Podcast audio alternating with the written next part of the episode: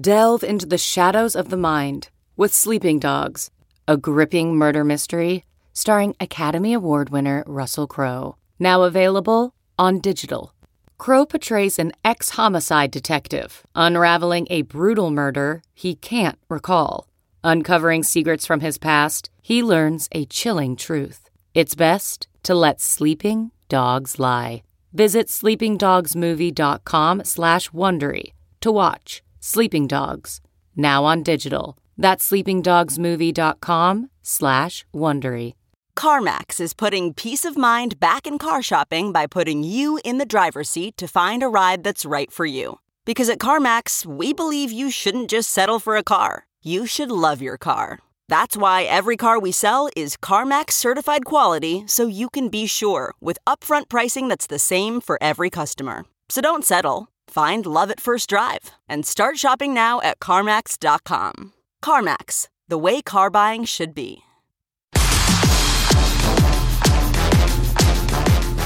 Hello and welcome to the Yahoo Fantasy Football Forecast. I'm Matt Harmon, and today I'm extremely excited because we're going to take a little trip around the NFC West with a couple of really smart guests who not only are great just at football in general, they're great at their specific teams, the 49ers and the Rams. We'll get to that in a second. But they're also two of my good friends in the industry. I've been uh, thankful to actually meet in real life, which feels especially special at this point in our human existence. But before we get to all that, I do want to let you all know you have to sign up to play fantasy on Yahoo. Sign up for a fantasy team with us at Yahoo. And if you really want to get an edge over your league mates, which of course you do, give Yahoo Fantasy Plus a spin. We have the trade hub, the research assistant, cheat sheets, all sorts of deeper extra features on top of the Yahoo Fantasy that you already know and love. Sign up for a league and get your free trial of Yahoo Fantasy Plus at yahoo.com slash fantasy football. Now, enough of that. What I'm really excited to do right now is to talk to my friend Jordan Rodrigue of The Athletic, who does an incredible job. Jordan, you were already like a superstar when we first met. Now you're like, I don't even know what to say, like a, a, a damn rocket ship to the top of the charts here, covering the LA Rams. Thank you so much for for for talking with me today. Oh, thanks for having me, Matt. I know it's a it's been a crazy day, um, but I'm always happy to take some time and talk with you. Um, I love keeping up with you. It seems like you're just doing amazing things um, every day, and you know me, I'm a sucker for reception perception. You know, I had to get that plug in here as well. So, um, yeah, so I appreciate you having me on she plugged it higher ups, not me. Just remember that. Now I said it. He um, didn't even um, ask me to say it, so it's fine. yeah, there was no there was no exchange here.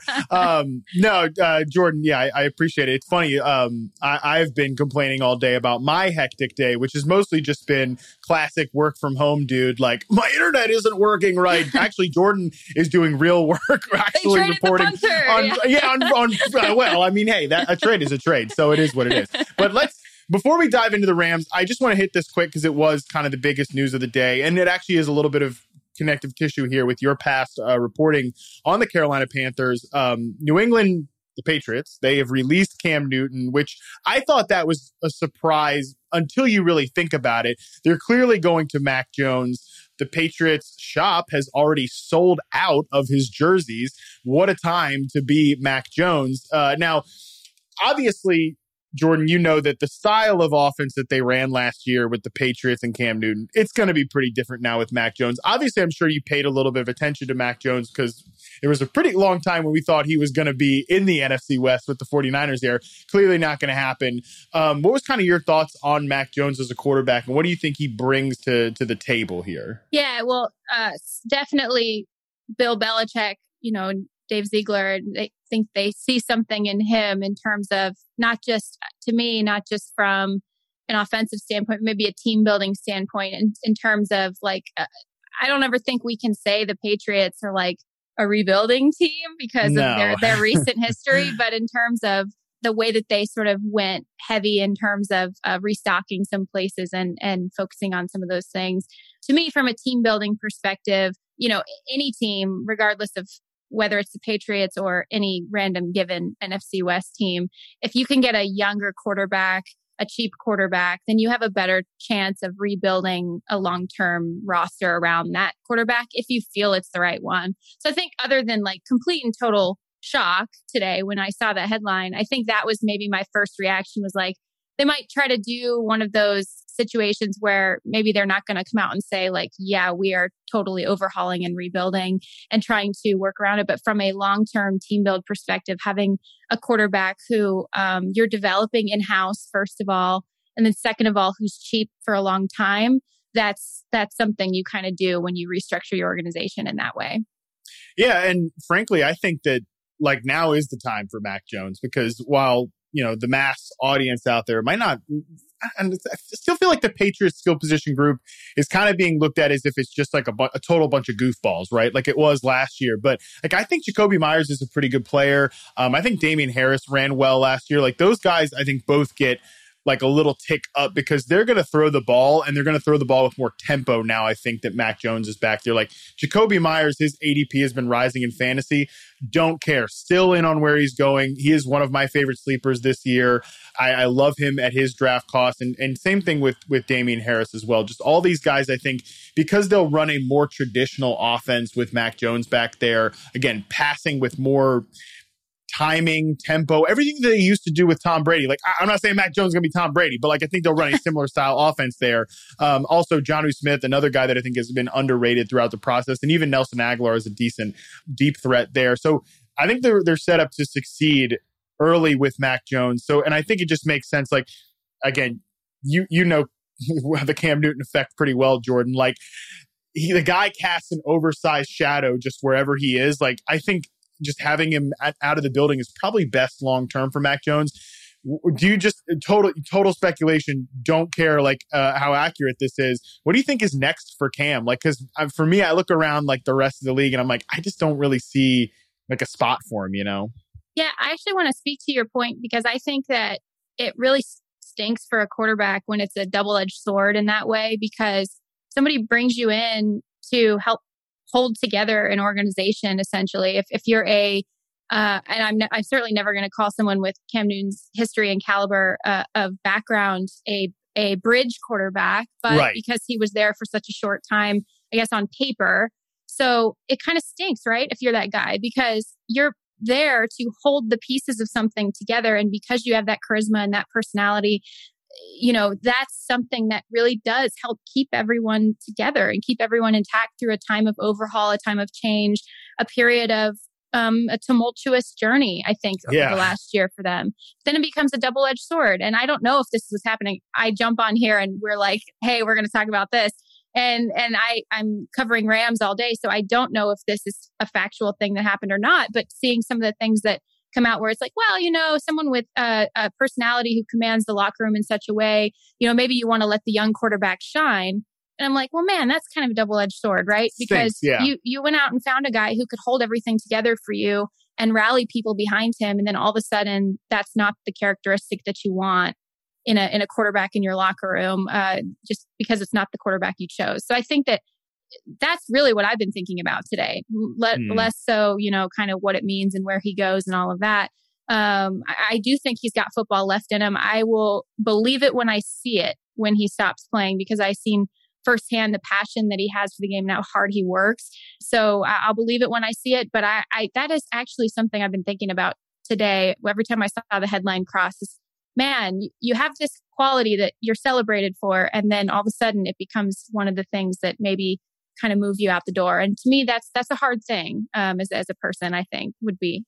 I I love that point too, and and it's interesting because like you even saw Cam like go down the sideline like hunting Mac Jones for a high five, like after Jones did something good in the preseason, like ready to be that supportive teammate or whatever. But it's yeah, this thing that you're like celebrated for, this this personality, the way that people just gravitate towards you, it it might end up being like you're undoing as a quarterback. And it's just a weird business, this whole football thing, you know? I mean, it's it's tough. And I, I hope that we see Cam again. I hope that we he probably wasn't the best fit for this version of the Patriots offense and where they wanted to go, but I, would love to see him resurface at some point. You know, um, it's just kind of hard to find a spot right now. But anyways, Jordan, let's move on from the from the past of the Patriots and get into really what I want to talk to you about because you are so embedded with the Los Angeles Rams, and you know I I, I wanted to bring you on and Kyle Posey later to talk about two teams that I think are like so important to figure out, not just for fantasy football, but figuring out the NFL in general. So let's dive into the Rams right now because a lot of change, you know, right? Like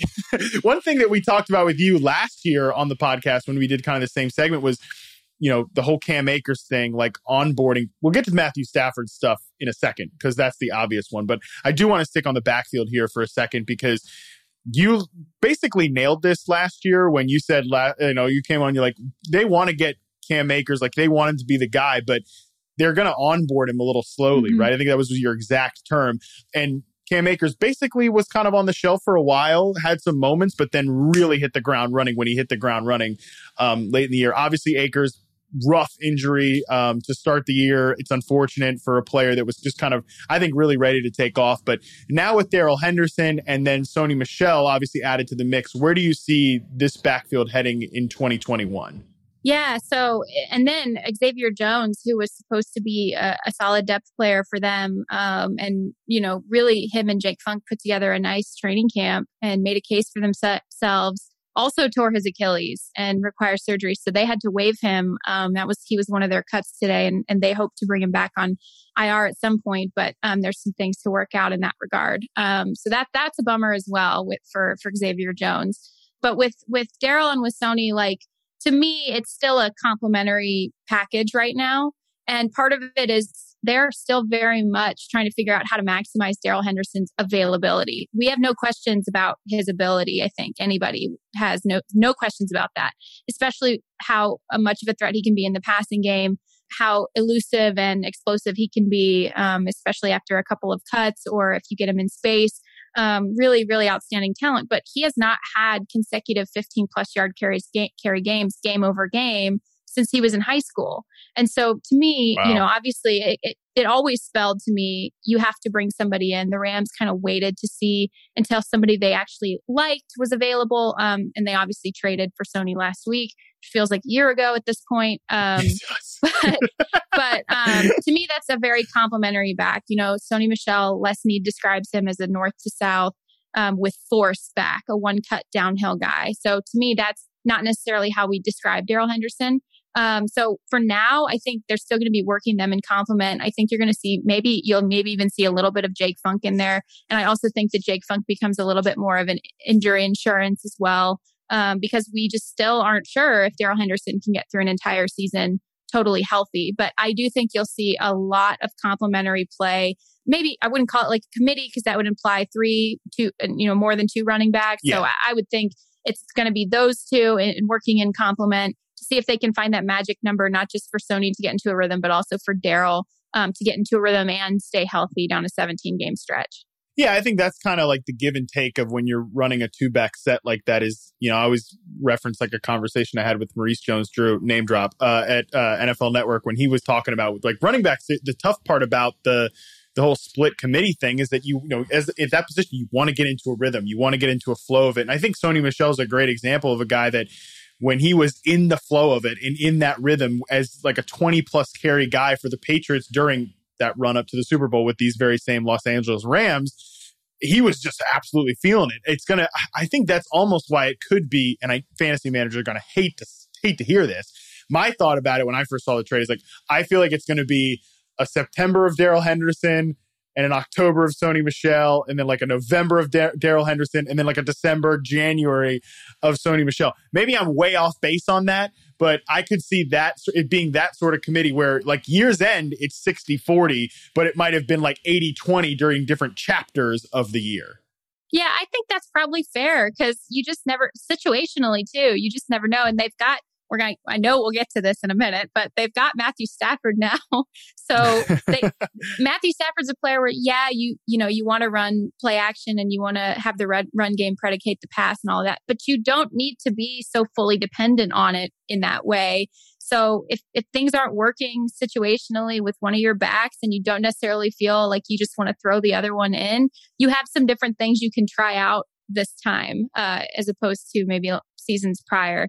And I think that I, I wouldn't be surprised, like if they especially come up against opponents who are going to try to load up the box against them, then okay, hey, run, you know, Sony Michel, yeah. that's his bread and butter. If you think you can work Darrell Henderson in, in more of the passing game, if you think you even are going to work more two back sets, I mean, I'm not ruling anything out with these guys yeah. as long as they can stay healthy. And I, I, I would not, you know, Sean McVay, you say like two back sets and Sean McVay used to like shudder, right? But I think he, I, I, don't think it's something he's ruling out at this point. I mean, I, I, think pretty much everything's on the table now that he has the quarterback that he wants and includes any of these sort of tandems. Um, and they, and they will run through Thomas Brown, the running backs coach and his assistant head coach who did coach Sony also at Georgia. And so, um, getting a pulse of that and getting a feel for that is, is going to totally run through Thomas Brown as well yeah, it will be fascinating to see um, like which one of these guys emerges as a receiver and against which type of like base defense and everything. It, it's going to be really, it might be a nightmare for people that have these guys in their little fake football teams at some point, but it is going to be um, a pretty fascinating uh, th- situation to watch. Look, I've buried the lead enough, right? Like classic talk about feels like hundred uh, years Matthew ago. Stafford has, I mean, Matthew Stafford's been on the Rams for like three years now at this point, right? In terms of like Earth years, maybe it's been less than one, but in like our our times, it feels like this was three years ago this happened. So I buried the lead enough. Let's talk Stafford. Number one, how, just excitement level. Give me an excitement level of one to 10 around this whole situation. I mean, like Sean McVay really could not contain himself about. Well, I mean, he's always at like a 12. He's yeah. always at like a 12. So, but this, but this was different because he's been careful, I think, around media for the last couple years and and I think very polished and everything and it's almost like in Mean Girls when she talks about having word vomit and things just like come out you don't mean to say them but they just come out well he just can't he literally cannot contain his excitement about Matthew Stafford and he'll be in some random setting like a Super Bowl host committee press conference and talk about what, you know, he's in so much of a better mood right now. And I'm like, oh, maybe now is not the time to share that. But still, Bro. you know, it's, it's not, it's not false. And it doesn't necessarily have anything to do with, you know, Jared Goff, but it also has everything to do with Matthew Stafford. The two really work well together. Um, they yeah. collaborate a lot. They're constantly troubleshooting with each other at practice. Um, it was a really cool and, and fun thing for me to spend training camp, like a real quote unquote training camp um, sort of just like lurking behind that sideline and mm-hmm. listening to what they were talking about and and how they were able to build and troubleshoot things in real time. And I think that's really what McVay has been missing is somebody who does that with him, who troubleshoots in real time, who doesn't isn't perfect necessarily. I mean, there have been a lot of mistakes, and you know, you can tell some days that Matthew Stafford is learning this offense for the new for the first time. It's a complicated space in which to learn, and it's very competitive. And they call a lot of things live, so you're going against Aaron Donald and Jalen Ramsey, and it's terrible, probably for a quarterback. and fun. so you you really are learning and troubleshooting real time, but you see the blocks being stacked together, and you see them working through things. And the receivers obviously are a huge help with that as well. So that's been really interesting to see. And I think that even on days where it is hard, it is also rewarding. And in the past, on days that were tough, McVay probably did not feel like they were rewarding. So I think that that mm. makes the, the biggest difference in sort of the change of, of attitude around there right now. Yeah, McVay is in the in the spot of, and you know, we've all probably been there. You know, somebody that like breaks up with their significant other and then really quickly moves on to somebody else. And like, listen, every time you post, post about, about you, you post about it on Instagram. yeah, I mean, listen, you post about it on Instagram. You're not taking a shot at your ex, but revenge bod. Yeah, Matthew Stafford is Sean McVay's revenge bod. right, exactly. For no reason. so true. And again, I'm not saying that I haven't made that exact same mistake or, well, mistake is kind of relative, right? Like, listen, McVay is happy now. He's good. We're all living our best life now. So it's fine. What can you do? I'm sure Jared Goff isn't looking back in anger. I don't know about that. But regardless, I, I, also think for Stafford too, it's got to as, as freeing as it is for McVay and as exciting as it is for him, it's got to also be the same thing for Stafford, who now you know, I mean, I spent years in like football hell in Detroit, where you're constantly maybe not looking over your own shoulder, but you're looking at this coach like, how long is this guy going to be around? Mm-hmm. Like, you know, McVay's got job security. Obviously, there's there's some pressure in LA to win and everything like that, but this is one of the top five offensive minds going right now, it also has to be as equally as exciting for a guy like Stafford too to finally be in this position in his career. Yeah, I would say so. I think that it's it's funny because it's also like another complete kind of hell that Jalen Ramsey will put you in at practice if you throw the ball his way. It's a very I can unique, only imagine. It's a very unique circle of hell. Um, but I, I really think that um, I didn't know Matthew before. I'd watched him play, and I thought, um, you know, wow, that that guy I think is pretty underrated.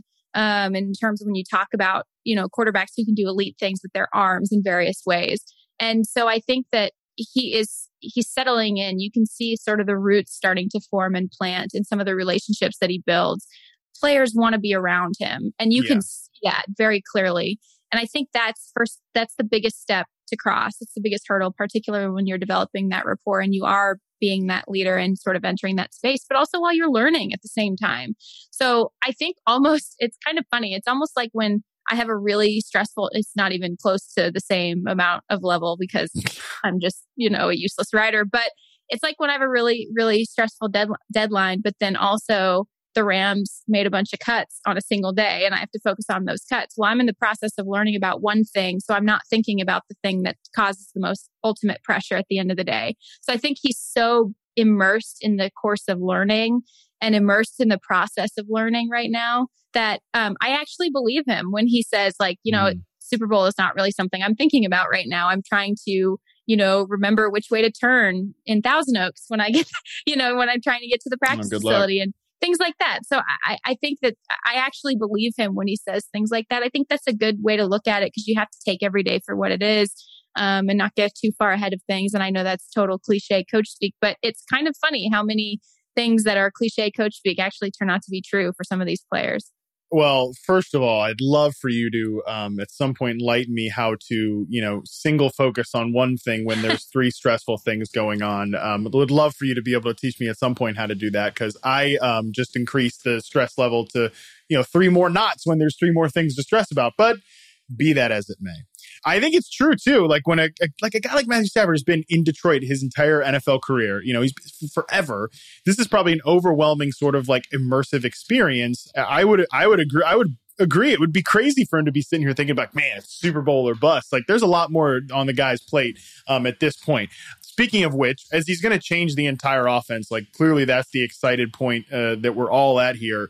You know, obviously, and I know you've done a lot of reporting on this too. One of the biggest things like that was easy to take away from Les Snead and Sean McVay as they were, you know, talking about Matthew Stafford during and sort of being a little bit more careful to their ex-girlfriend on Instagram, but still making this making the making the statement as it was. They really wanted to kind of like open up the entire field, like open up um what was the what was the term? Like activate all eligibles or, Yeah, or something like activate yeah. all the eligibles. That's the number one term. If you're Boom. thinking about the Rams offense this year, yes. activation of eligibles that's going to be the key and i think when you activate all of your eligibles uh, if you split like if you split the um you know let's go with the flatbread analogy if you split the the field up into a, a flatbread right and you have it sectioned out you don't want just like a middle piece or a- or a wide piece right? You, you want No. like a little bit of everything. That's what they're going to be doing. They're activating the eligibles. They're spreading everything wider in my opinion. I think that's what they're going to end up doing. You know they they ended up playing small ball last year and we all know Yes. that's something that i covered probably ad nauseum over at the athletic um, because they moved toward higher probability plays which meant throws closer to the line of scrimmage throws that were had a less likelihood of uh, percentage of being intercepted. And jared goff's air yards per pass decreased and were a career low is like something like 6.2 y- air yards per pass and that in theory because the number one thing that frustrated McVay was the turnovers so that in theory was supposed to um, sort of increase the offensive efficiency because the ball wasn't getting turned over and they could develop or they could depend on guys like Robert Woods and Cooper Kupp for catch and run explosives versus um, having that layer of air yards explosives. And also it worked in tandem with the fact they didn't have like a true deep threat after um, Brandin Cooks left the building. So that ultimately backfired on them because it worked for the first couple of games of the year. And Cooper Kupp and Robert Woods do lead the league year over year in yards after the catch. But because teams were also starting to be able to pressure Jared Goff with less defenders, they could load the box and force mismatches against guys like Cooper Kupp, against guys like Robert Woods, and then a mathematical advantage the Rams are always trying to build via the Shanahan McVay system actually flipped on them and became detrimental because then those high probability plays actually became riskier throws because there's more traffic in the middle of the field, right? So turnovers again, you know, were a problem and it completely imploded and backfired on them. Well, they're trying to just like throw everything, throw it all out, run the same system, yeah. obviously, but spread things out wider, distribute the ball um, a lot more. And that's when we say activation of eligibles is because you know, five eligibles on the field every play, they want to make sure that these guys are touching the ball and are getting the ball and building more complementary layers, I think, into certain levels of the passing game via addition of personnel, but also by by the addition of Matthew Stafford's arm. You know, I asked Sean McVay directly about the small ball approach last season, like three days before they traded for Jared Goff. He was basically like, that's this is not the world I want to live in. Like we have to create more explosive plays. And so going out and getting Matthew Stafford, but also adding DeSean Jackson, adding Tutu Atwell, adding Jacob Harris, expanding the the route tree, I think, for Van Jefferson. Um, and then relying on Cooper Kupp and Robert Woods to do what they do in the middle, I think that benefits everybody, not just vertically, but also horizontally. Yeah, I mean, going back and watching Robert Woods and especially Cooper Kupp last year, charting their routes over the last you know, few months or whatever, it's just so apparent that okay, teams know where this ball's going, right? Like, and and Cooper Kupp's one of the best zone coverage receivers in the NFL, like finding the the open holes there. But still, it gets a lot tougher when they know that that like there it's that little small square. Short and over the middle. That's where this ball's going. Um, I actually think for that reason, this is one of the years I'm most excited, like from a fantasy angle, to rank Cooper Kupp aggressively or draft him aggressively because it's going to, like you said, Matthew Stafford's arm alone and the approach that will follow that is going to push eh, like defensive uh, backs out of that box. It's going to open things up for a guy like Cooper Kupp and just keep like the offense is just going to matriculate down the field better without that small ball approach. So I, I love that. I've been very excited about Cooper Kupp for that reason. A couple more things before we get you out of here, Jordan. I've been really like gassed up about Tyler Higbee this this offseason as well. Every um, year he sets you up every single yeah. year. Well, it's like last year it was kind of doomed to fail because well, from a, like a production angle because because Gerald Everett was still there, but Gerald Everett is gone now. You know, I think also Everett, by the way, is is underrated in um, Seattle himself. Um, but it kind of feels like things are set up for Higbee to play like everybody else. Robert Woods, Cooper Kupp, these guys have all gotten the Matthew Stafford bump, but it feels like Tyler Higbee has not gotten the Matthew Stafford bump. Um, do you think this is fool's gold again, or do you think he's going to be a pretty big part of this offense? I do think he'll be a pretty big part of this offense. I don't know if he's going to put up the same week over week production. He had like that that golden series of weeks where he was like, you know, one of the best, if not the best, pass catching tight end in the league um, a couple years ago. I don't know if you can consistently expect that from uh, from just the way that McVay's offense will run. But I do expect him to be heavily involved in the passing game. I expect him to be better utilized in the red zone. And he is back, you know, he's back in the lead in terms of he's not, there's not necessarily now Jacob Harris, I think is going to emerge into a very special player for the mm. Rams, but he's not necessarily, they don't technically, even though they share the same film room, they don't technically play the same position. Jacob right. Harris is detached from the core a lot. He's used on fades, which low probability throw, but nobody asked me. Um, so no, stop doing that. Not the um, fade. Anyway, but I, I think that Tyler Higbee, I mean, I think you'll see him a lot, especially in the beginning part of the year as they're still continuing to onboard um, Jacob Harris. And then Johnny Mundt is sort of uh, more of a blocker, but definitely a complement um, in terms of and maybe not even a compliment because that inquire or that implies like equality of, of shares, but maybe more of a supplement to whatever Tyler Higbee's going to be able to do um, in the passing game. But I do, I expect him to get a lot more involved early on. Um, I expect them to need him in line less as a blocker. Yeah. You know, again, like teams were pressuring Goff with less um, effectively, and so you bring more players in line, and then there you they take the you take them out of the passing game. I don't think that'll be as big of a problem this year because we know that uh, Matthew Stafford can, you know, escape and then reset his launch points and things like that. So I think that'll be less of an issue. And in that way, you can have the tight end continue to peel out and be a, a big bodied target. So I, I mean, I, I expect big things. I did, I expected, you know, reasonable things last year too, but everything kind of, like I said, everything just kind of imploded and none, you know, it's not not Tyler Higbee's fault, but you know, it just it, it was something I expected him to be like a safe target almost, and um, it just never really kind of worked out that way. So I do expect big things from him this year. No doubt. All right, last thing. It's also it's crazy by the way that like I've talked to you for 30 minutes and I feel like it's insane that we're talking about the Rams and um we're not going to like do another 30 minutes on like their defense which is you know, way more fascinating I know. potentially. And you know me, I'm so defense biased too. I like I, know, I cover a I Sean McVay team, but I'm just like defense, defense, defense. Yeah, I know, crazy. which is why I make sure yeah. I bring you on my stupid fantasy podcast every year, so we can't talk about any defense. Uh, no, no defense allowed here. But seriously, last thing here, um, and this is one I've struggled with. Who the hell is going to be the third receiver on this team, right? Like we expect this to go Robert Woods, Cooper Kupp sort of as mm-hmm. tied at the top there, one and two. You know, then Higbee and then the backs, whatever. But like the actual third WR designated wide receiver, I think is going to be pretty important here because you brought up Brandin Cooks' name and you know, all all the time I'm sitting there watching last year. I'm like, man, you know who this team could have used?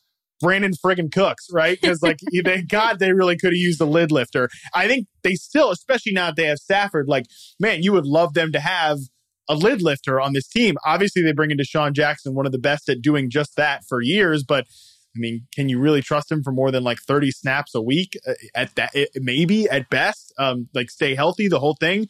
Van Jefferson is a guy I'm still really intrigued with. They, they draft Tutu Atwell pretty aggressively. How is this number three receiver spot going to shake out? Yeah, I think if you're looking at it in terms of maybe touchdown capability, like home run hit touchdown capability, I think like this I don't want to say a safe bet because you do have to factor in the injury situation and history, but DeSean Jackson, I think, is like still going to be a home run hitter for them, at least early yeah. in the year while he's healthy. He says he's feeling i mean he he went he made it through camp completely healthy they've got him on a, a, management plan in terms of the snap load something that he says he's never had before so that's really important um, he actually said he could play for another several years with how great he's feeling which i always love when players say that because um, i just love how good everyone feels in camp because hopes and expectations yeah. are high and i'm an optimist so i just like when everyone's we love feeling that. good right but um, I think if you're looking less about touchdowns, and more about volume and consistent volume, I think Van Jefferson is still is going to be the guy. And I mm. am the conductor on the Van Jefferson hype train because I see every day in practice what the um, intention is for Van Jefferson. Now, it didn't come to fruition last year, of course. And then I posed the question um, if a receiver runs a deep route and then doesn't get thrown the ball, does he even run that deep route? Right. But I think it's like tree falls for us. But I think like with with Van, I see what the intention is for Van.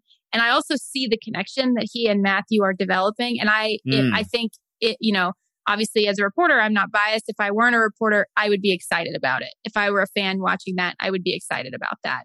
Now, execution in the game is a little bit different. Situations come up and things happen, and um, you you can never really quite say Van Jefferson take it to the bank. But I really think that watching those two develop the rapport that they have, and then also watching the route construction that he has, and watching it expand and his playbook expand. Um, I think it's not just a hope that he steps into that role for them, but an expectation by them that he does step into that role. So um, that's that's my Van Jefferson speech. I, love it. Look, I'm I'm excited about DeSean Jackson. Absolutely. Like if you could paint a perfect picture of the guy that this team needs, it is like DeSean Jackson mm-hmm. from five years ago. And they're not going to be like the stupid Eagles, which is like, oh, it's DeSean Jackson at this point in his career. We'll make him an every snap player. That totally won't, you know, be over by week two by the way, spoiler alert, it was over by week two. Uh, Van Jefferson, though, I'm very, I'm with you. Like, I'm not con- the conductor of the hype train. You, I'll leave that title to you, but he is a player that I'm very intrigued by. I really like what I've seen so far in very, very limited glimpses. And if he can become like their ex receiver, this offense suddenly has like so much more potential. I know it's crazy to say because they've already got Stafford and, you know, two talented running backs. And obviously Woods and Kupp are, are regarded as a really good duo. But man, I, I think they really need somebody like that. Like they can dictate mm-hmm. coverages and separate at all levels on the outside. And if Van Jefferson can become that guy, I mean, and I, I think there's you know, some some non significant chance that he could be that guy this would really change. I think it would really like change the complexion of this offense, which has already changed so much in so many exciting ways. Yeah, and and I think too, like one thing to keep in mind when you're looking at these receivers and how they align and, and situate themselves is like they also one thing why I might be more optimistic about DeSean Jackson and his ability to stay healthy, not just because I saw the the uh, workload management that they gave him through camp, and I thought it was smartly planned and smartly prepared. I am not obviously a uh, head athletic trainer, but um, I thought that it was Me smart. Neither. I thought that it was smart. And I thought, like, hey, uh, man, that guy says he's never had one of those. Why not? You know, Why not? like, and so, um, you know, and, and, and so for me, the other thing to keep in mind that I, reason why I might be optimistic about DeSean, And then ultimately, I mean, he's got to develop and put on about six to 10 pounds, but ultimately Tutu Atwell as well as the Rams run. I believe they run bunch formation, I think more than any other team yeah. in the league. So that sort of protects receivers from those yes. gnarly contact, especially as it comes across the middle. It sort of protects them from linebackers and bigger safeties. It helps get them free into open space a little bit more. Yeah. And if either of those guys get free into open space, it's just game over. And I'm so sorry uh, that you faced that matchup. So it it really is to me. There's ways that they protect their guys within the scheme itself. You always hear the Shanahan McVay system being talked about as like the most quarterback friendly scheme. It's also like pretty receiver friendly yeah, in terms of specifically the way that it protects its guys as well. So I think that that's something to keep in mind when we're talking about DeSean Jackson and the health. But with Van Jefferson, I mean, really, you know, through, throughout camp, it is a, a heavy X receiver workload, but he also can run complementary things to what Cooper Kupp and Robert Woods are doing based on the rotation. He's aligned, you know, with the core. He's detached from the core. He's the target on a lot of those sideline throws downfield. I, I think it's a really intriguing group. I think the huge misconception is that Van Jefferson is the same receiver as Robert Woods and Cooper Kupp. Oh, to me, yeah. that that bugged the heck out of me last year, is hearing people say that because I'm like, well, you're not. You, you don't see what the expectation is for him, like the Yeah. intention of what they're installing. It's not necessarily the same thing that stuff that they're able to run. And I think the combination of Matthew Stafford and then sort of their plan with the run game and then their plan with these receivers, like what you said, it just opens up more possibilities. You're you're calling with, you know, a hundred sheet playbook instead of like a 10 sheet playbook. Um, so I think that that that just opens up a lot of uh, a lot of different things that you can do. yeah, no receive, no coach has gotten their receivers better layups, better free looks than Sean McVay over the last few years, which is kind of why, you know, I'm sitting there thinking like, man, you know, I, I was not in on the Tutu Atwell pick, but like Sean McVay's done great things for Cooper Kupp. Maybe he can do great things for Tutu Atwell, but it does come back to Van Jefferson to me because as you mentioned, this whole offensive tree, the Shanahan tree, the McVay tree, like it's it's one thing when you can get the, all these guys free, but when you get uh, Julio Jones in the Shanahan offense, or um, spoiler alert for my next conversation, maybe even potentially a Brandon Aiyuk in a Shanahan offense, you get that X receiver that can win ISO uh, at all levels of the field. It really takes things to another level. That's why I'm still excited about Van Jefferson. I'm glad Jordan was able to uh, gas up that hype train a little bit. Jordan, thank you so much for hanging out with me today on a busy day for you, a real busy day for you. My day was whatever. Your day was actually really busy. Uh, and I appreciate you spending some time with me. What can our listeners look forward to your work in the regular season? Yes. So you guys can always find me over at the Athletic in uh, the Los Angeles section. Um, very happy to be out here uh, a little over a year at this point. It's been really fun. Um, I also do a podcast, the 11 Personnel Podcast. Of course, it is named that. We thought maybe after Tyler Higbee's breakout year, we could start calling it 12 Personnel, but nope, it's 11 Personnel Back to 11. all the way. We were we were short lived on that one. So um, so I, I we do that weekly as well. Um, got a couple things I'm really excited about coming out, uh, and we're running a 50% off new subscriber deal as well. So you guys make sure you're checking that out. Um, and we also have like one of the nicest comment sections on the internet, specifically in the Athletic Los Angeles Rams section. Wow. Shout out to those guys. And I have no idea how that happened, but it, it legitimately is like one of those positive places on the internet, I believe. Um, so definitely come check that out and hang out with us. Usually I find people having people pay to enter a place is going to make them a little bit nicer than a free comment section. But that's just my take on comment sections, which nobody needs another 30 minutes to podcast on that one. Jordan, thank you so much for hanging out with me today. I really appreciate it. Thanks, Matt. My pleasure. And now, excited to welcome to the show my good pal, Kyle Posey from Niners Nation, someone I'm lucky enough to have met in real life and been a internet pal with for a long time. Kyle, I cannot thank you enough for coming on my show for multiple reasons. Uh, primarily that it has been, I'm going to pull the curtain back here, just a huge pain to get this thing all set up, man. So I, I am very, very excited to talk to you today, especially since it has taken us both so much work to make this happen. What are you talking about? It's been smooth sailing all day. Yeah, um, no, no, man. I'm, I'm, I'm glad you had me on. I love you, man. Backyard banter. We go way, way, way back way way back man. Yeah and i appreciate everything that you've done uh, not just with the niners but throughout your entire career. You, are really great with receivers too so you know i appreciate that. But we got a lot to get in here uh, Kyle, because I have been saying this uh, all off season, and to the point that I, I'm sure the listeners are sick of me saying it. I'm sick of me saying it, and I also probably have a pretty good uh, hint that my producer Brett is also sick of me saying this. But I feel like getting the 49ers right in fantasy football this year is like the key to unlocking the whole thing in 2021 because there's so many different ways this team can go based on who starts at quarterback, like who's healthy, the running back situation. So, Kyle, we're going to dive into it all with you today because you are like no pressure here, dude. But the biggest question I have about um, the league this year, you're going to help me answer it. Again, no pressure on that. But let's just start. let's just start with the news that came out uh, today that Trey Lance is going to miss roughly a week with a quote chip in his finger. Kyle Shanahan declined to say which finger it was. Uh, the 49ers also released Wayne Gallman. Don't care as much about that. The Trey Lance thing, though, I, I feel like it's kind of a foregone conclusion, at least it has been for a while now, that Jimmy Garoppolo was going to at least start week one. Do you think this injury changes any of the calculus for the coaches or the team at all? I do not. So he jammed his thumb and jam. Kyle Shanahan said it was worse than a jam on Monday, but he came down on a helmet on his thumb, and that's just going to miss time. He's going to miss time for a week. But the 49ers, with the final 53 man, they released the third quarterback, Nate Sudfeld. So that tells you that they expect Lance to be fine. And he did say during the press, press conference, too, that his finger wasn't really bothering too much. So I think they're just taking precautionary, just being very, very careful with it now. But I think we're going to see Lance early. I think we're going to see him often. It's just a matter of how long his leash is.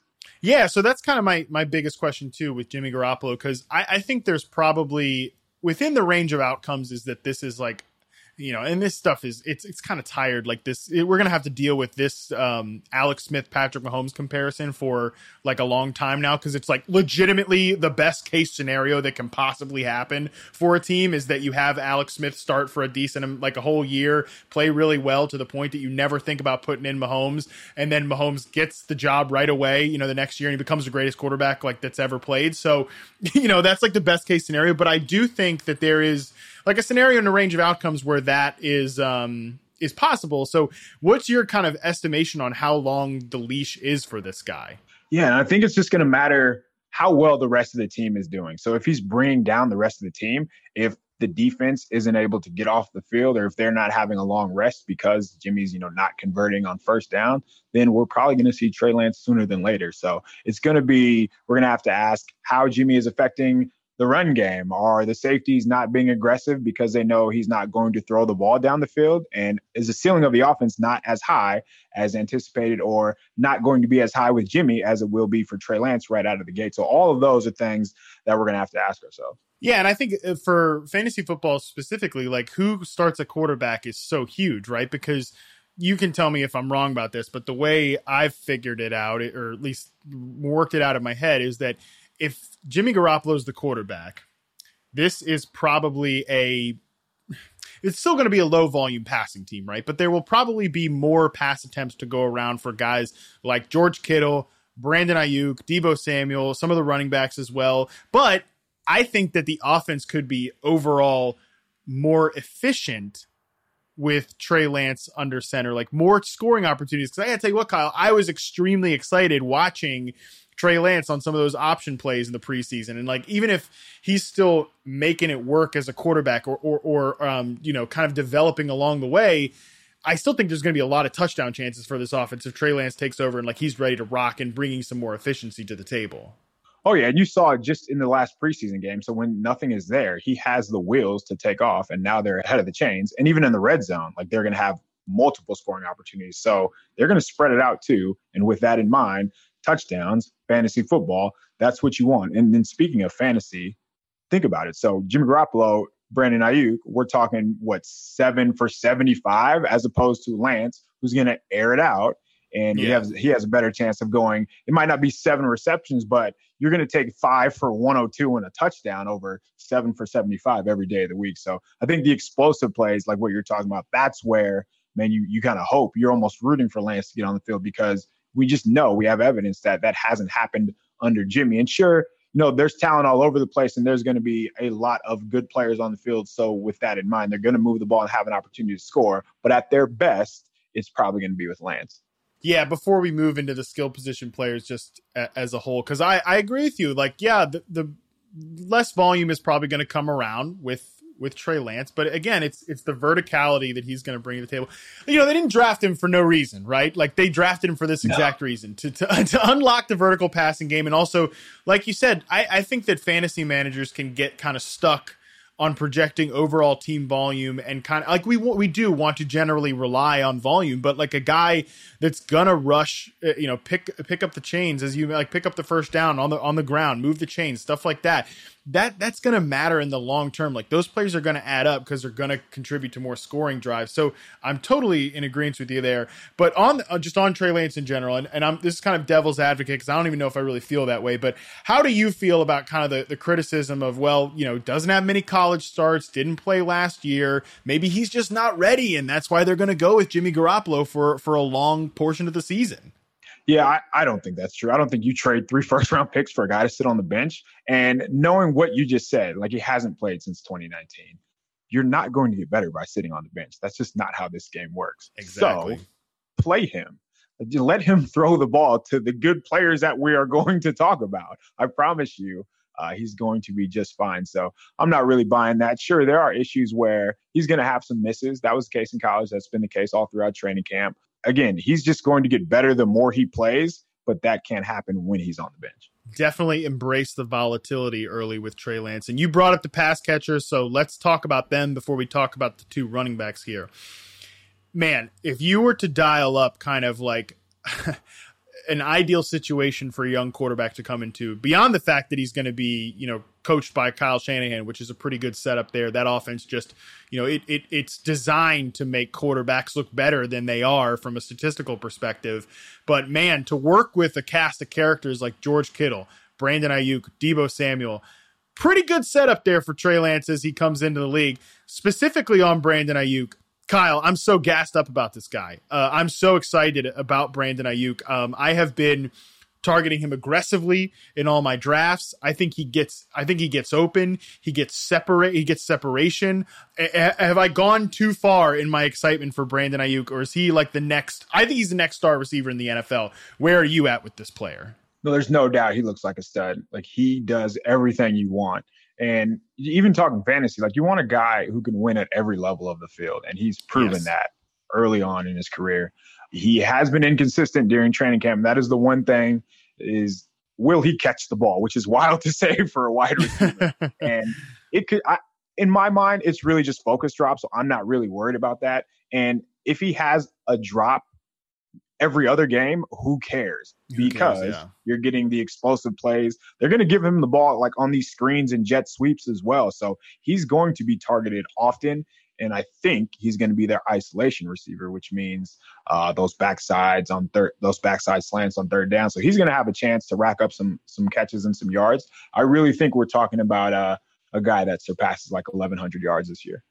I love it. I I totally agree with you, and it's because you know, targets are earned. Targets aren't just like randomly doled out or whatever. And to me, the, the fact that he showed as a rookie that he can he runs good routes, which I didn't expect him to be that type of player in year one. I don't know about you. Like I, I expected him to be more of like the create a touch type of guy or like maybe just a, a, splash vertical threat as a flanker. But to me, he proved that he could win at all levels and separate and run good routes as that ISO receiver, like you mentioned. And I, I like targets find that player, man. Like he's if he's good, he's going to earn those targets, and I believe he is good. So to me, I've got no hesitation about. Yeah, there's obviously some volume concerns. Like it's not a look. If he had a clear cut uh, path to 130 targets or something, you'd be drafting damn Brandon Aiyuk in the second round. Nobody's doing that. So I think it's fine where he's going right now. I think he is. We're in agreement. He's on that kind of trajectory. If he is on that trajectory, though, how much do you think that cuts into guys like George Kittle, who's been you know pretty much the guy for the team over the last few years, and and he, and Deebo Samuel as well, as well, who plays wide receiver but is like doing completely different things than a guy like Brandon Aiyuk. Yeah, Deebo Samuel, and that's maybe the person who's affected the most by the quarterback is Deebo Samuel because as you saw when Jimmy was on the field in 2020, he was essentially relegated to like running back work with just running routes behind the line of scrimmage. I know his average depth of target was something around the line of scrimmage, but absurd. Um, it was like absurdly yeah. low. It, it's just like we're not gonna I, even we're not gonna see that again, almost no matter who plays. That was like that never happens. Like I imagine yeah. if you were to go down to history, you would find like five players max who were like that. So um, that I think Samuel, among everybody that we're going to talk about, would be affected the most. I don't think anything's going to happen to George Kittle. He's going to have all of his targets. He's going to have a thousand yards. He's probably going to score touchdowns just because they're going to be in the red zone more than usual but I do think it will affect Deebo Samuel. And I think guys like the third receiver, whoever that may be, whether it's Trent Sherfield for one game, whether it's Jalen Hurd for another game, whether it's even Mohamed Sanu sneaking red zone scores, I think Deebo Samuel is a guy, if we're talking fantasy, that I would stay away from. I think he's going to be more yeah. of a possession underneath type of guy who they use to get the ball in his hands quick. But I'm not sure that he's going to be – um, I guess the game breaker is what I would say. The guy who you would expect to have a game where he pops for 100 yards. That really doesn't seem like Deebo Samuel, especially just with how they've been running the offense just in training camp. Yeah, I mean that makes a lot of sense. And it's one of those things where, like I said, targets are earned, but also all, all targets are not created equal, right? Like if Brandon Aiyuk and Deebo Samuel both get say 100 targets this year, they're going to come from very different areas of the field. Like Kittle's uh, targets will be worth a different amount than Aiyuk's and Samuel's. You know, like the, the, it's just the way they're used, the way they're deployed. Like you want that guy that's going to win on the outside and win down the field, especially if the volume is lower. Like if we're talking about the offense having an overall lower pass attempt total in general, you definitely want the guy that you know that's that's going to be running downfield routes, and that's not Samuel. I, I think he's okay in like the eighth, ninth round or something like that. But there's a reason that Aiyuk is getting pushed it up boards and Samuel is getting pushed down boards. And I think based on the way you're you're talking, you kind of buy into that that narrative as well, and that or at least think that's logical. On Kittle, you know, is he going to see 136 targets like he did in 2018? maybe not but i mean is he really just going to score five touchdowns again i i tend to doubt it right like especially if he's if like I'm saying, Trey Lance is going to boost the overall offensive efficiency of this team. Like, would it shock you, Kyle, if we see Kittle get fewer than 130 targets but score like eight to nine touchdowns? That would help offset his ADP a little bit. It would. I I honestly think we're going to see the same George Kittle we see every year, where it's not going to be many touchdowns, it's going to be a lot of yards, and it's going to be a lot of catches. I just think that's how they operate in this offense for whatever reason. When they get down in the red zone, uh, they they just don't look his way. But yeah, they did. They have thrown him like goal line fades, which is interesting because when they do that, as you might imagine, he wins. I don't know if they're just uh, not they don't they don't want to use him in that way, but that would be something to keep an eye on. So if you do see him split out early on in the season, that would be very encouraging. But yeah, I think we're just going to see what we what we typically see from George Kittle, which is just typically being awesome. But um, yeah. I don't think it's going to be anything out of the ordinary. A lot of yards, a lot of catches, a lot of big plays, a lot of fun, but not many touchdowns. And by not many, I mean in that five to six to seven range. That makes sense. Um, you know, who was kind of peppered down near the goal line last year inside the 10 yard line? Brandon Aiyuk. Definitely big time usage down there in the red zone, which is surprising to me. But um, I do think the fact that they're dialing up looks for him down there um, is pretty important. Last thing on the pass catchers and on Aiyuk specifically, um, Kyle, I don't care one bit that Aiyuk like his his splits with George Kittle, with Deebo Samuel not on the field, blah blah blah. Like to me, the, his rookie season looks like the typical. Well, he was only putting up these numbers, these targets, uh, because these other guys were injured. Do you care about that at all? I would look at it as he was putting up the numbers that he did with backup quarterbacks. I think that's the way you have to look at it. Right. Um, he's. yeah. D- damn Nick, is that guy even is as as of our taping? Is he even on a roster? He is not. No, he is not. Um, so, with that in mind, think about what he's going to do when defenses can't focus on him because he was out there with guys who probably aren't on or in the two depth from teams around the NFL right now. So, yeah, I, I don't look at it that way at all. I think he's a clear cut number one wide receiver on the team. They treat him as such. And I think we're going to see that this year. Yeah, he's going to take off this year. And I think if any, if there's a guy who racks up TDs this year, it's going to be Brandon Aiyuk. Love it. Absolutely love uh, that confirmation on everything that I believe from my good pal Kyle Posey. Now, let's talk about the running backs here because I think this is important. Um, I, you know, there's this is another like like I said, there's so many paths that this team can go down, go down, and hopefully, listeners, as we're kind of diving into this with Kyle, sort of, you know, get the idea of the most likely and least likely paths, and or at least what you think coming out of here there's a lot of ways this backfield can go, man. Because like he Mostert has played well when he's been healthy. Um, I kind of like that they've put him in bubble wrap basically this preseason. Um, but at the same time, man, like Trey Sermon's upside is very tantalizing. Like if he becomes the one A of this committee, or uh, and even like that's all I'm asking for. Just being the one A of a committee backfield, he would still probably smash his ADP if we really believe this offense is going to be very good. So, um, like I mentioned up top, Wayne Gallman no longer with the team. Raheem Mostert, Trey Sermon. How do you expect this backfield to go? So I think Sermon's going to be the guy catching the ball out of the backfield. It's not going to be where he's running these routes down the field, but he's going to be their check down guy. So that's important. And he's going to rack up a bunch of catches like that. Mostert's going to have his big plays. He's going to have carries where he goes for 60, 70, 80. So that's not going to change. But I do think they're going to divvy up the carries where it's like Mostert gets maybe in that 12 to 15 range. And Sermon's going to be a little bit higher than that, I think. I think he's going to be like closer to 15 to 18. I think they want to protect Mostert throughout the season. That way he's playing in December. Yeah. So with that in mind, that's why he's going to have fewer carries than Sermon. Sermon's been running with the ones the entire time. Even when Mostert was healthy, there were times where he was the first running back out of the huddle during practice. So they love him, and for good reason. He's very good. He's not going to be that guy, who, you know, like Mostert, who has the, the long touchdown yeah. runs, but he's going to be like the steady Eddie, where he's always, always, always moving the chains. He has five, six, six, seven, where and that's those are going to add up for him. So I think Sermon's going to have a really big year. I think Mostert's going to be you know he's going to play well as well. So it'll just be the they're going to ride the hot hand. But I, I, really don't think there's a right answer here.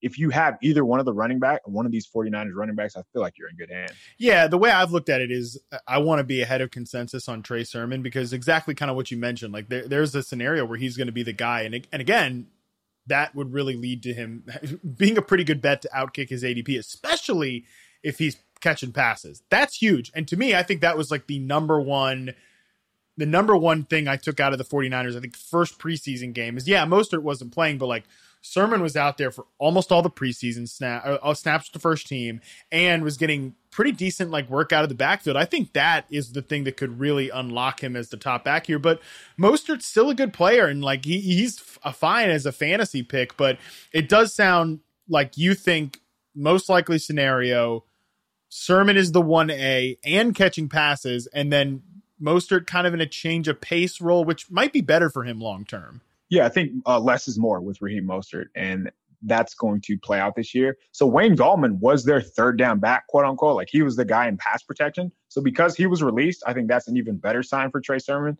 that that's a vote of confidence for him as far as being able to protect the passer. So yeah, we're going to see a lot of him on third downs. And Mostert's just not comfortable in that role, on that third down role. He's, I mean, he just doesn't look comfortable catching the ball either. So, yeah. with that in mind, I don't think that Sermon's going to come off the field very much. I love that. Love, love to hear that. Is like, who do you expect to be the third back there, or, or, or does it even really matter unless there's an injury? Yeah, I mean, they're they're going to all be I would say a coin flip. So they have JaMycal Hasty, they have the rookie Elijah Mitchell. Both of those guys can fly. Uh, both of those guys are more scat backs, you know, the third down type where you just really want them either getting outside or catching passes out of the backfield. So more than likely it will be an injury, but they're going to be sprinkled in. Maybe we're talking like four or five touches a game. Nice. That makes sense. All right. Last thing here before I let you go, Kyle. Um, mostly one of my big things about why I'm kind of okay with George Kittle, Brandon Aiyuk, and Deebo Samuel all like having pretty good years, even if the passing volume is lower on this team. Really not a lot of um, quality uh, or you know maybe or known commodities at this point um, for that number three receiver job or or the second tight end whatever is there any like sleeper name to keep out for like even if they're not going to make a big fantasy impact but somebody that like maybe i'm not looking at that could actually have a decent role as the third receiver, second tight end, something like that, and becomes a regular target in this passing game. I mean, they they want it to be Jalen Hurd. They've given him every opportunity, but I think it's Trent Sherfield. And based on the preseason games, based on the practices, based on everything that we've seen during the past month from this team, it's it has to be Trent Sherfield. So they trust him. I I would argue that he has some of the better hands on this team. And knowing that he can be trusted, knowing that he can be trusted over the middle, underneath, on deep passes, like he can get open too. He, he's pretty underrated in that sense. And he can run a little bit, which makes sense. So uh, combine all of those and the fact that, you know, he's one of those try hard guys that Kyle Shanahan loves. I think that's a guy to just keep an eye on as the season goes along because everything so far leading up to this point, he's played very well and he's earned that third receiver spot. So uh, we'll see if it plays out. We'll see if it's just training camp hype. Uh, but but I think it, he does have a chance to be a guy who, again, he might give you uh, six sixty four and two one game, and then he might come back a few weeks later and give you like four seventy two and one. Just those type of random box scores where it's like, oh, nice. And I, I think that's what you can expect from Sherfield. That totally makes sense. Um, yeah, no, I, I would love the Jalen Hurd thing to happen or to have happened at this point, but it, you know, like you said, it, it does look like Sherfield is going to kind of be the guy there. But we'll see. Maybe something happens with Jalen Hurd. But either way, um, it sounds like we've got a much better plan of attack here for what to do with these 49ers now that Kyle has enlightened us, trying to figure out the team that I think is the most important team to figure out this year um, when it comes to just knowing the NFL in general, but especially for fantasy football. Kyle, thank you for joining me. Um, what can you uh, point our listeners to to follow with, with your work this year?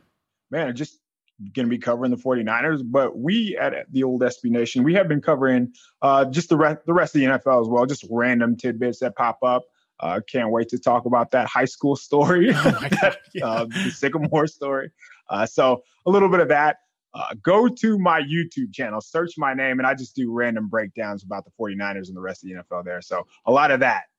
We love it. You will not only be um, much smarter about the 49ers in general, you'll be as much smarter a football fan if you keep up with Kyle's work. So Again, big thank you to Kyle Posey and Jordan Rodrigue for joining the show today and making us smarter about the 49ers and Rams, respectively. Make sure you follow them on Twitter at KP underscore show and at Jordan Rodrigue. You can follow me on Twitter at Matt Harmon underscore BYB. And of course, make sure to follow at Yahoo Fantasy for all the latest news and analysis from our whole fantastic team here. While you're waiting, for Kyle's latest YouTube breakdown. You can check out Charles Robinson on the podcast. He's been covering the Cam Newton and Deshaun Watson stories better than anyone else this preseason. So you'll want to make sure you're subscribed to the You Pod to win the game. Got to say it like that. That's his podcast. For the latest updates on both, Dalton Del Don will be back with a new episode of this podcast tomorrow. But until then, we are out.